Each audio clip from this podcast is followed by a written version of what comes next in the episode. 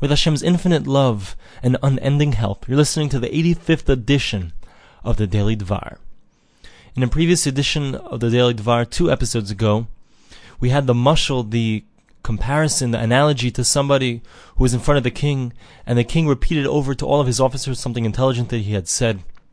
And we said that every single time a person does a mitzvah, so it's comparable to the same thing. Every time a person does a mitzvah, he says a word of Torah.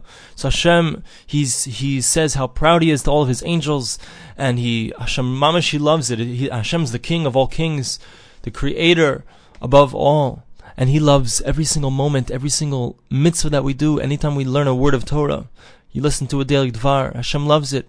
He mamash is enjoying every moment of your learning. So, if a person would come to that recognition, the Chofetz Chaim says, if a person would think about this once in a week, once in a month, once in a year, halavai, a person would, would have that recognition, that simcha, that joy from knowing that a person is zocha to such a thing, that the king himself, Hashem himself, looks upon him with pride, so then the person would have a tremendous joy.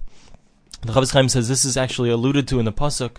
It says, "Tachas asher lo Hashem besimcha mirev That one of the reasons that bad things occurs and befalls the people of Israel, heaven forbid, is because they didn't serve Hashem with joy and with with gladness of heart.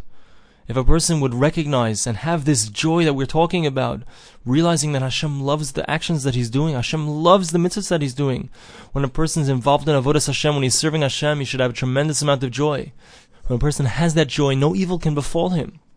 In fact, he brings down that the Arizal, the great Arizal, who's the father of the modern Kabbalah, the Arizal, anytime he would do a mitzvah, he would have a tremendous amount of joy. And the Arizal said about himself that the reason that he merited to have Ruach HaKodesh, to have divine inspiration, to feel the presence of Hashem, literally in this world, he was able to feel Hashem's presence. At Ruach HaKodesh, how is he zochet to that? It was by his, through his Simcha Shel Mitzvah, through the joy that he had when he did a mitzvah. He had a tremendous amount of ma'amatz. He strengthened himself tremendously that when he would do a mitzvah, he would make sure that it was done with joy he brings down in the footnote on, on the Chofetz Chaim, it's brought down that the Gra, he would have a tremendous ma'amatz also, he would strengthen himself when he would dance in front of the, the Torah, on Simchas Torah, he would have a tremendous amount of joy. The Chofetz Chaim points out that this is something that's seemingly very distant from from our ability to comprehend, to to conceptualize this simcha, this tremendous joy that they would have, these great tzaddikim would have in doing mitzvahs.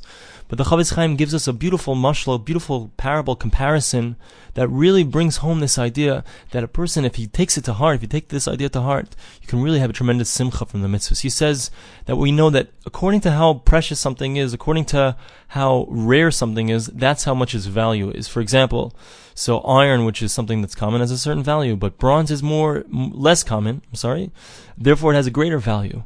And silver is even less common, has a greater value. And gold, which is even less common, has a greater value still. The Chofetz Chaim says, you know, before a person is born, so his neshama, his soul, is next to the Kisei HaKavod near Hashem's holy throne, and he's enjoying the ziv HaShechina, the shine of the countenance of Hashem. He's enjoying this unbelievable light, this unbelievable spiritual enjoyment. Then a person comes into this world. So after, when, as long as he's in this world, he's not enjoying that enjoyment.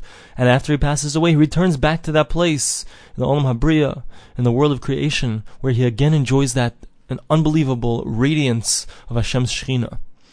Now, during the time that he's in this world, so his opportunities to do the shlichus, to be the messenger of Hashem, when he returns to the Olam HaEmes, when he goes back to the real world, to the world above, and he sees the Malachim at a, at a moment's notice, as soon as Hashem says to do something like that, they're right away running to do the, the mitzvahs Hashem, whatever Hashem commands those, those Malachim to do. When he gets back up to that world, he will wish, he will pine for that moment that he had in this world to be able to do the shlichus of Hashem. Once he gets up to that world, there's no more opportunities to do what Hashem wants a person is static once he gets up to the to the world, the Olam HaEmes. And that Olam HaEmes, that true world lasts forever, that enjoyment of Hashem, coming close to Hashem, the connection is forever. But those opportunities, the moments that he had, those precious moments, they were so short, they were like the gold that's those times he's going to look back on with such fondness. He'll look back and say, "Oh, I wish, I wish I could have those moments again when I could do the shlichus of Hashem, when I could serve Hashem, just like these malachim. They're running to do the mitzvah of Hashem. Now I don't have the opportunity anymore. We have to realize how precious the opportunities that we have to do Hashem's will, to follow Hashem's mitzvahs, to learn Hashem's Torah. These are precious moments that we only have in this world. We should take those opportunities. Thanks for listening to the Daily Dvar.